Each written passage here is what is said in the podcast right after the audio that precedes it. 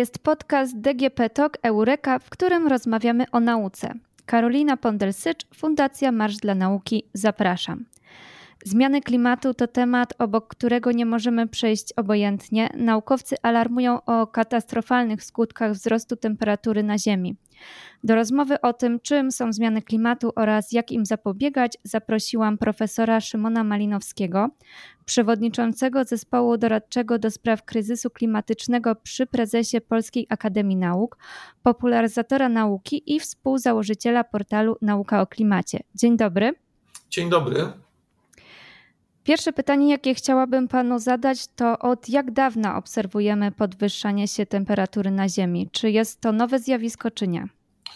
To znaczy jest tak, że klimat zawsze się zmieniał, bo klimat to jest pewien stan y, procesów na powierzchni Ziemi, przede wszystkim w atmosferze, ale także w biosferze i w oceanie, y, które zależą od y, wymuszeń zewnętrznych, czyli różnego rodzaju oddziaływań, które które pochodzą spoza systemu klimatycznego, a system klimatyczny w sposób skomplikowany, bo to jest skomplikowany system, reaguje na te, y, na te wymuszenia. W związku z tym, oczywiście, y, w historii geologicznej planety było mnóstwo różnych zmian klimatu.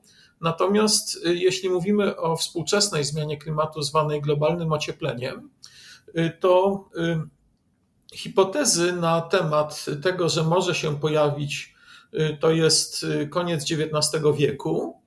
Y, dowody na to, że się pojawia, to jest połowa XX wieku i pierwsze, że tak powiem, doniesienie naukowców do polityków, że, że efekty mogą być katastrofalne, efekty wzrostu temperatury wskutek emisji gazów cieplarnianych antropogenicznej, to jest rok 1965, specjalny taki raport dla prezydenta Johnsona w Stanach Zjednoczonych. Jakie to są dokładnie zmiany klimatu, które dzisiaj obserwujemy? To znaczy, klimat to jest można rozumieć to na dwa sposoby. Takie krótkie rozumienie to jest statystyka stanów pogody, czyli powiedzmy średnia pogoda. No i ta średnia pogoda nam się, nam się zmienia. Y, średnia temperatura jest y, coraz większa. Y, opady występują w innych porcjach niż kiedyś. Zmieniają się cyrkulacje atmosferyczne i oceaniczne. Z drugiej strony, ponieważ właśnie klimat jest tym elementem naszego systemu życia na powierzchni Ziemi, oddziałuje na wszystkie y, procesy y, naturalne, które, które na tej powierzchni Ziemi zachodzą i, i, i jest w pewnym sensie także takim syntetycznym opisem warunków życia. I te warunki życia się bardzo szybko zmieniają, i jeżeli warunki Y, y, y, do życia się zmieniają szybciej niż zdolność przystosowania różnego rodzaju systemów, czy ludzkich, czy, czy biologicznych, no to zjawisko z tym związane nazywamy wymieraniami, bo te systemy giną. Oczywiście na ich miejsce za jakiś czas pojawią się nowe, natomiast te systemy, gatunki, ekosystemy, które ewoluowały, istniały Y, jakiś czas y, w danych warunkach y, klimatycznych, nawet cywilizacje, no one potrafiły upaść w momencie, kiedy te warunki się zmieniły. Teraz mamy cywilizację globalną i globalne zmiany klimatu, więc to jest to zagrożenie, przed którym stoimy, że jeżeli ten klimat zmieni się bardziej niż my będziemy mogli się dostosować, no to nasza cywilizacja też upadnie. W takim razie, jeżeli wiemy już od tak dawna y, o tym, co się dzieje, to czy coś z tym robimy? No, jak na razie to głównie o tym mówimy, prawda? Natomiast y, ponieważ znamy mechanizmy i wiemy, że za tą obecną zmianę klimatu, zresztą niezwykle szybką y, w skali wszystkich geologicznych zmian klimatu, może z wyjątkiem sytuacji uderzenia asteroidy w powierzchnię Ziemi, no to wiemy, że my jesteśmy za nią odpowiedzialni, natomiast nie, y, nie poczuwamy się do odpowiedzialności za konsekwencje. W związku z tym y, nie, niewiele, niewiele z tym robimy, prawda? Na razie konsekwencje za destabilizację klimatu są odroczone w przyszłości i, i poniosą je poniesiemy je za, za lat kilka, kilkanaście, kilkadziesiąt, albo poniosą je inni niż ci, którzy żyją w tej chwili.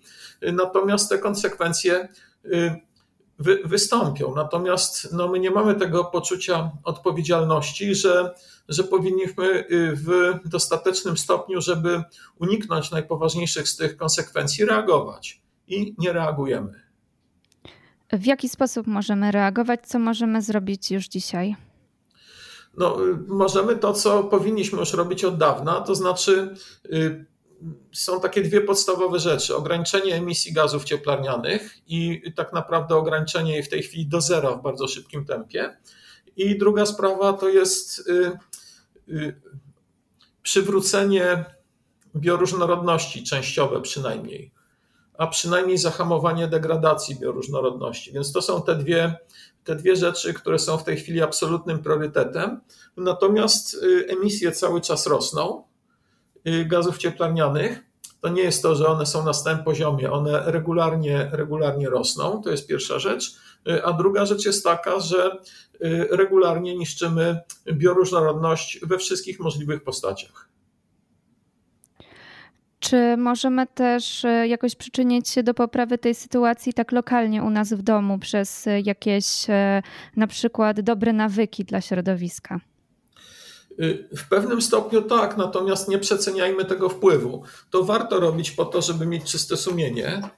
To znaczy mieć pełną świadomość tego na przykład, że spalenie litra paliwa to jest 2,5 kg emisji dwutlenku węgla do atmosfery, prawda? Mało kto sobie sobie te rzeczy uświadamia. W związku z tym y, nierozsądne i jeżdżenie samochodem, i, i, i nierozsądne podróże, y, czy nierozsądne ogrzewanie, czy brak y, po prostu marnowanie, marnowanie energii, czy w postaci ciepła, czy w postaci energii elektrycznej, no jest, tym, jest tym zachowaniem, które jest kompletnie nieodpowiedzialne i które nie, nie, niekoniecznie musi wpływać na na nasz do, dobrostan. To znaczy, możemy sobie bardzo wielu rzeczy w tym zakresie y, poprawić. Y, możemy, możemy nie stawiać ogrodzeń, możemy nie, nie, nie, nie, nie prowadzić jakiejś rabunkowej gospodarki, na przykład robiąc wielkie trawniki przed domem, prawda? Bo to jest, to, to jest coś, co kompletnie niszczy, niszczy przyrodę, wbrew y, naszemu rozumieniu. Cieszymy się, y, cieszymy się pięknym trawnikiem. Y, natomiast to, co naj, najwięcej możemy zrobić, no to mamy kartkę wyborczą. I po pierwsze, powinniśmy wybierać naciski, wywierać naciski na polityków, żeby organizowali nasze życie społeczne i gospodarcze w ten sposób, żeby Y, żeby czynności, które musimy podejmować, będąc członkami społeczeństwa, y, w mniejszym stopniu czy nie wpływały na klimat i na bioróżnorodność, i y, po prostu takich polityków wybierać. Jaka energia jest najlepsza dla naszego klimatu? No bo to jest coś, co globalnie możemy zmienić i dzisiaj się w jakimś stopniu zmienia. Która energia? Czy to są tylko te, e, te zielone rozwiązania, jak na przykład e, elektrownie wiatrowe, czy też e, atom?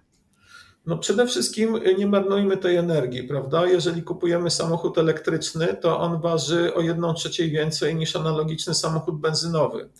Więc jeżeli my ten samochód, który waży dwie tony, używamy do tego, żeby dowozić siebie tam i z powrotem do pracy albo pojechać po 3 kg zakupów, to niezależnie od tego, czy to jest Y, samochód benzynowy czy samochód elektryczny, to to jest kompletnie y, nieefektywne wykorzystanie energii. Bo nam nie chodzi o to, żeby jeździć takim samochodem, tylko żeby dostać się tu czy tam, czy zrobić wygodnie zakupy. No chyba, że to jeżdżenie jest dla nas priorytetem, no ale w tym, w tym momencie to już jest trudno cokolwiek zrobić. Więc y, po pierwsze, y, oszczędzać tą energię, nie używać jej bez sensu. Y, po drugie, y, właśnie dbać o to, żeby ta energia, którą już musimy zużyć, żeby pochodziła ze źródeł, które najmniej wpływają na środowisko. No i to jest y, energia jądrowa, y, w pewnym zakresie fotowoltaika, ale znacznie większym, w niższych szerokościach niż nasze, niż w naszych szerokościach. No i energia z wiatru, też oczywiście w rozsądnym zakresie, bo nie możemy postawić wiatraków kosztem przyrody wszędzie, ale w bardzo wielu miejscach możemy z niewielkim skutkiem dla przyrody to zrobić. W związku z tym miks, który zależy od lokalizacji, od warunków naturalnych, według tych, że tak powiem, źródeł, które w tej chwili najmniej wpływają na, na środowisko i mają najmniejszy ślad węglowy, to jest miks energii jądrowej, energii z wiatru i fotowoltaiki. W jakich proporcjach? No, zależy od warunków gospodarczych i od warunków przyrodniczych. Wspomniał Pan, że nie wszędzie możliwe jest postawienie takich wiatraków. Dlaczego? No, na przykład możemy zniszczyć krajobraz. Na przykład postawienie wiatraków wszędzie w mieście będzie bardzo kłopotliwe w, w, w eksploatacji, dlatego że y, powinniśmy chronić przyrodę na dużych obszarach, zostawić ją y, nie, nienaruszoną. Y, takie pola wiatraków wpływają na przyrodę. Nie można ich stawiać na, na, na, terenach, na terenach chronionych, prawda? Y, a powinniśmy tych terenów chronionych mieć dużo więcej. Poza tym w wielu miejscach, y, y, krótko mówiąc, te wiatraki mogą być mało efektywne, bo wieje tam słabiej niż gdzie indziej, mniej jest tej energii z wiatru do, do pozyskania, więc no to też musimy wziąć pod uwagę. Często w e, głosach sceptyków e, względem globalnego ocieplenia przewija się argument raportu 500. Czy mógłby Pan wytłumaczyć, czym jest ten raport? Takich mhm. sceptycznych w cudzysłowie raportów jest sporo. Jest tak zwany na przykład pozarządowy panel do spraw zmian klimatu, czy, czy, czy, czy, czy parę innych. Głównym problemem tych raportów jest to, że, że są nieprawdziwe. Y, one nie podlegały żadnej merytorycznej y, weryfikacji specjalistów. Rzadko kiedy są pisane przez specjalistów w dziedzinie i one są pisane pod z góry założoną tezą. W związku z tym y, są sprzeczne, że tak powiem, z tym, jak powinny powstawać raporty obiektywne, które powinny gromadzić posiadaną wiedzę i ją przedstawiać w uporządkowany i prostszy sposób niż niż oryginalne dokumenty naukowe y, ostatecznym odbiorcom. Y, więc tych, tych, tych takich w cudzysłowie raportów, na które powołują się w cudzysłowie sceptycy, bo to nie są sceptycy. Sceptyk, sceptyka można przekonać, jak mu się pokaże dane i wyniki. To nie są sceptycy, to są ludzie, którzy wybierają elementy pod tezę, nie patrząc na to, jaka jest rzeczywistość. I i to jest problem oczywiście, bo w tej chwili takiej dezinformacji naukowej w każdej dziedzinie mamy bardzo dużo. Wystarczy znaleźć 500 właśnie celebrytów czy, czy, czy, czy, czy, innych ludzi, a czasami 50, a czasami 30, zebrać ich podpisy pod jakimś Y, dokumentem i twierdzić, że, że, że, że, że, to jest, że to jest prawda. Nauka, przynajmniej nauka w sensie science, nauki przyrodnicze, nie działa w ten sposób. Prawdy nie można zadeklarować. Do prawdy można dojść, prowadząc doświadczenia, obserwacje i y, na ich podstawie, y, używając praw fizyki, zrozumieć związki przyczynowo-skutkowe. Rozumiem. W takim razie, gdzie najlepiej szukać tych rzetelnych informacji na temat zmian klimatu i e, globalnego ocieplenia? No, najlepsze możliwe przeglądy, choć czasami trudne do, do przejrzenia, ale dostępne o jeden, y, jedno kliknięcie myszki, to są raporty międzyrządowego panelu do spraw zmian klimatu, przygotowane przez y, setki i tysiące naukowców z całego świata. To są takie przeglądy stanu stanu, stanu wiedzy. No a y, poza tym każda informacja, którą, y, której szukamy w dobry sposób, tak jak uczymy się, że tak powiem, matematyki, to dobrze jest się nauczyć jej z dobrego podręcznika, znanego autora, dobrego wydawnictwa i dobrze zrecenzowanego i sprawdzonego. To samo należy zrobić z dokumentami dotyczącymi zmian Y, zmian klimatu. Jeśli idzie o taki szybki dostęp, no to oczywiście polecam naszą stronę naukaoklimacie.pl. Proszę zauważyć, że nasze nasze teksty dotyczące zmian klimatu tam są bardzo dobrze uźródłowione. To znaczy, my bardzo dbamy o odpowiednie odnośniki do oryginalnych tekstów naukowych. Także w Polsce no, jest podręcznik klimatyczny ABC, który jest darmowy, wydany przez wydawnictwa Uniwersytetu Warszawskiego, który też przeszedł proces, proces recenzji. Jest książka Nauka o klimacie, której jestem współautorem, która też ma status podręcznika akademickiego i też była recenzowana i sprawdzona, która też ma bardzo wiele odwołań do, do źródeł. Więc jeśli idzie o, o Polskę, no to, to, to te miejsca tak jak wspomniałam, jest Pan e, przewodniczącym zespołu doradczego do spraw kryzysu klimatycznego przy prezesie PAN. Czym zajmuje się ten zespół? No my staramy się y, przedstawiać takie raporty, to może za dużo opowiedziane, ale właśnie stanowiska y, y, w postaci krótkich, zwartych dokumentów, które znowu obrazują stan, stan wiedzy i dotyczą y, różnego rodzaju y, fragmentów y, kryzysu klimatycznego. Mieliśmy takie stanowisko właśnie o polityce energetycznej Polski przyszłej, mieliśmy stanowisko w sprawie właśnie oszczędności energii związanej z wojną na, na w, w Ukrainie. Mieliśmy stanowiska dotyczące ochrony wybrzeża i poziomu morza, więc, więc proszę, proszę zajrzeć, te dokumenty są dostępne na stronach zespołu, one też są powszechnie dostępne i one są pisane właśnie po to, żeby y, syntetyzować podstawowe informacje y, i pomóc trochę osobom, które mogą podejmować różne decyzje, czy to na szczeblach samorządowych, czy na szczeblu rządowym, czy także w przedsiębiorstwach. Czy jest już e, za późno, żeby powstrzymać katastrofę klimatyczną, czy jeszcze zdążymy? Katastrofa klimatyczna to nie jest taka katastrofa jak, jak, jak, jak uderzenie planetoidy w Ziemię. To jest katastrofa, która się dzieje.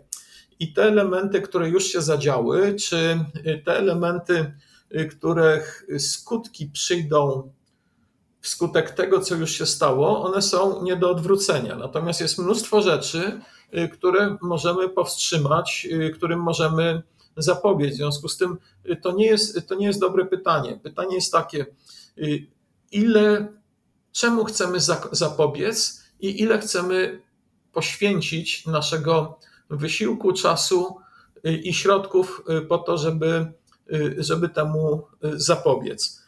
Jeżeli sobie to pytanie tak zadamy, to y, zobaczymy, że y, cały czas bardzo wiele rzeczy jest warto zrobić. Więc czemu chcemy zapobiec i co jeszcze warto zrobić w takim razie? Y, to, co trzeba zrobić, to już odpowiedziałem. To znaczy zredukować emisję gazów cieplarnianych i zredukować nasz odcisk środowiskowy, to znaczy nie niszczyć bioróżnorodności, przywracać ją tam, gdzie się, gdzie się da. A teraz czemu, czemu chcemy zapobiec i czemu możemy zapobiec? No przede wszystkim chcemy zapobiec temu, żeby y, ten klimat nie zmienił się bardziej, niż my jesteśmy się w stanie dostosować. Gdzie jest ta granica, dokładnie nie wiadomo. Y, ona leży gdzieś pomiędzy 1,5 stopnia a 2,5 stopnia od y, wzrostu temperatury od epoki przedprzemysłowej. No i im y, ten wzrost temperatury będzie większy, tym więcej różnego rodzaju procesów, które zachodzą y, w systemie klimatycznym, może wymknąć się spod kontroli i spowodować taką kaskadę zdarzeń, że nie będziemy mieli wody, że ziemia nie będzie rodzić żywności, że zginą nasze lasy, że poziom morza będzie rósł szybciej niż będziemy się w stanie Y, do tego dostosować, więc tych zagrożeń jest bardzo dużo. I im y, energiczniej i im szybciej i bardziej skutecznie będziemy, y, będziemy im przeciwdziałać, właśnie redukując emisje i, i nie, nie niszcząc bioróżnorodności, tym jest większa szansa, że do większej części z tych zagrożeń po prostu nie dojdzie, czy dojdzie tylko w stopniu umiarkowanym. Dziękuję bardzo za rozmowę. Dziękuję. O zmianach klimatu i kryzysie klimatycznym rozmawialiśmy z profesorem Szymonem Malinowskim.